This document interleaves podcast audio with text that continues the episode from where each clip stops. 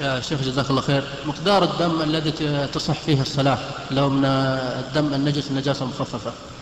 أما ما خرج من السبيل فهو نجس قليله وكثيره ولا يعفى عنه. وما خرج من غير السبيل مثل الخارج من الأنف أو من الفم أو من جرح في يده أو رجله فهذا الغالب أنه يسير لا يضر. ما يعني ما في له يعني مقدار في حد محدد عرف الحد عرف. أجرى بهذا جزاك الله